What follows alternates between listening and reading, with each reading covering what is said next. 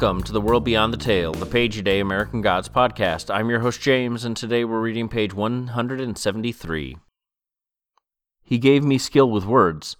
Fine things, words. I write books of tales, you know, nothing literary, just for my own amusement. Accounts of lives. He paused.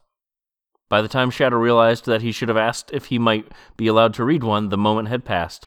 Anyway, what we give them here is continuity. There's been an ibis and jackal in business here for almost 200 years. We weren't always funeral directors, though. We used to be morticians, and before that, undertakers. And before that? Well, said Mr. Ibis, smiling just a little smugly, we go back a very long way. Of course, it wasn't until after the war between the states that we found our niche here. That was when we became the funeral parlor for the colored folks hereabouts. Before that, no one thought of us as colored. Foreign, maybe. Exotic and dark, but not colored. Once the war was done, pretty soon no one could remember a time when we weren't perceived as black. My business partner, he's always had darker skin than mine. It was an easy transition. Mostly you are what they think you are. It's just strange when they talk about African Americans. Makes me think of the people from Punt, Ophir, Nubia. We never thought of ourselves as Africans. We were the people of the Nile. So were the Egyptians, said Shadow. Mr. Ibis pushed his lower lip upward, then let his head bob from side to side, as if it were on a spring, weighing the pluses and minuses, seeing things from both points of view. Well, yes and no. Egyptians makes me think of the folk who live there now, the ones who built their cities over our graveyards and palaces. Do they look like me? Shadow shrugged. He'd seen black guys who looked like Mr. Ibis. He'd seen white guys with tans who looked like Mr. Ibis. How is your coffee cake? asked the waitress, refilling their coffees. Best I ever had, said Mr. Ibis. You give my best to your ma. I'll do that, she said, and bustled away. You don't want to ask after the health of anyone, if you're a funeral director. They think maybe you're scouting for business, said Mr. Ibis in an undertone. Shall we see if your room is ready? Their breath steamed in the night air. Christmas lights twinkled in. And that's our page. Mr. Ibis continues from the previous page and refers to the Lord as he, but with a lowercase h. So either this is a typo or a missed bit in the editing, or it's a hint that he's not referring to the God of the Bible. I don't really think he was, but I was given pause anyhow we also get our reminder, or maybe our first our first specific note that Mr. Ibis writes books that collect accounts of people's lives, people like Essie Tregowan, or perhaps even a lost Viking voyage to the New World. Shadow realizes too late that he should have asked Mr. Ibis if he could read from one of these volumes. It's such a quietly funny moment in the novel. There's it's just half of a sentence, and I, I love it. It's also funny, though less haha funny, that what Mr. Ibis complains, uh, claims that they give the public of Cairo is continuity, which is very much a concept of fiction.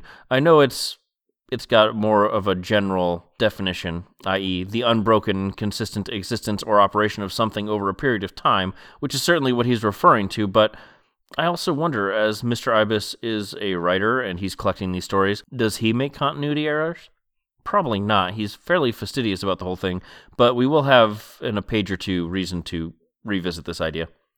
Mr. Ibis mentions that they did not thrive in the area until after the American Civil War, which was 1861 until 1865. There was a camp placed in the same area as Cairo during the war called Camp Defiance. In Wikipedia notes that there is a certain amount of archaeological evidence that suggests the area has held strategic significance going back to pre Columbian America. Though there's no source for that line on the Wikipedia page, so as always, a grain of salt there. Mr. Ibis then goes on to discuss the racial sensibilities of the area and notes that he and Jackal weren't considered African American until after the war, suggesting that they've been in America for a much longer period of time, possibly a significant one. I know I talked about travelers from Egypt to America a bit earlier, but we'll have cause to talk about it again in a few pages, if I remember correctly. I may even contradict myself on that discussion with what I said previously. Ibis then goes on to discount the opinions of people who'd consider him and Jackal to be African American, saying that that's more reserved for places like Punt, Ophir, and Nubia. Punt was an ancient kingdom best known for exporting gold, resins, ebony, ivory, and animals. It has been considered to be the historical reference for the biblical land of Put, mentioned in Genesis chapter 10, verse 6.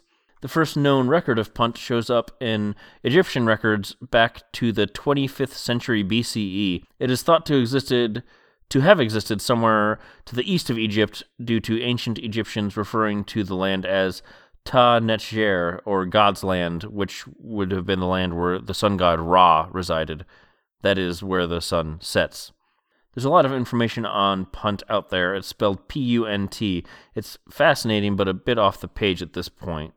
Ophir is a similar place mentioned in the Bible and famous for the gold they sent to King Solomon. An 8th century CE piece of pottery was discovered in Tel Aviv in 1946. To corroborate it, the script on the pottery read Gold of Ophir 2 slash 4 Beth Horon. Beth Horon was an ancient town mentioned several times in the Bible, famous for being the site of many battles. The location of Ophir itself has been quite a bit more difficult to nail down, though the most popular assumptions for where it is would be either modern day India or perhaps modern day Zimbabwe.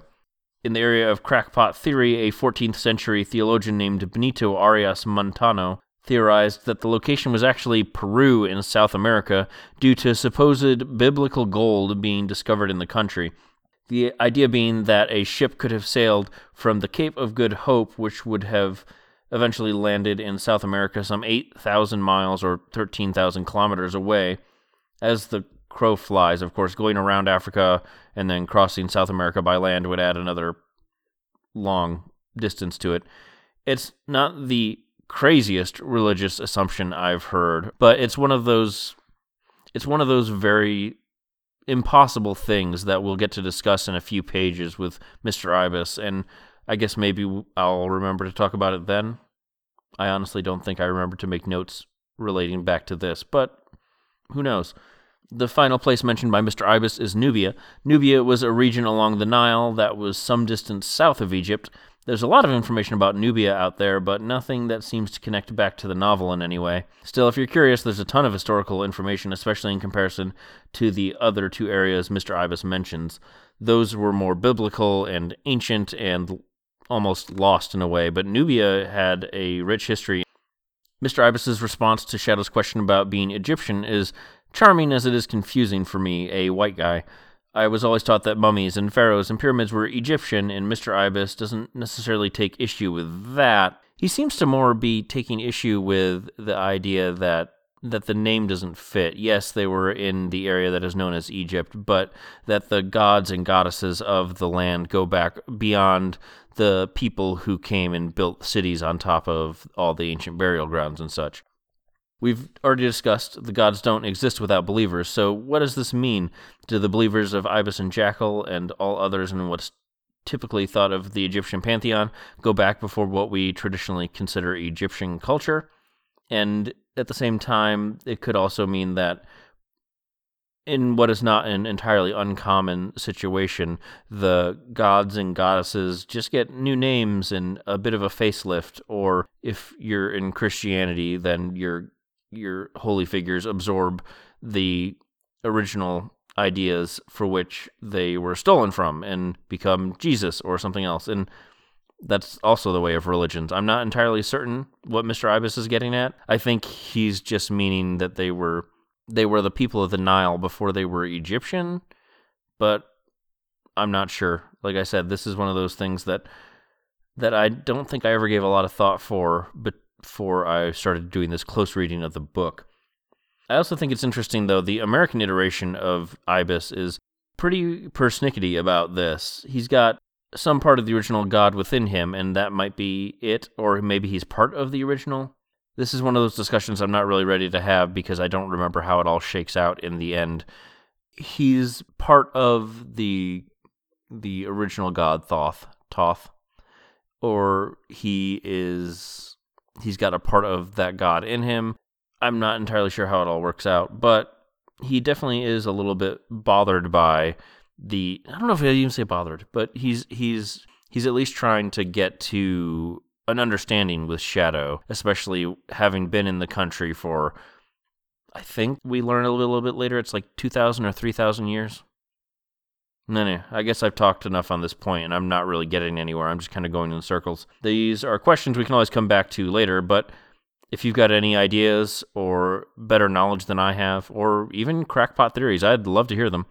Get in touch with the show at theworldbeyondthetale at gmail.com and on Twitter at worldbeyondpod. Thank you to Julian Granganage for his version of St. James Infirmary Blues, which we use as our theme. And thank you for listening. I'll be back tomorrow with another page, and remember, only the gods are real.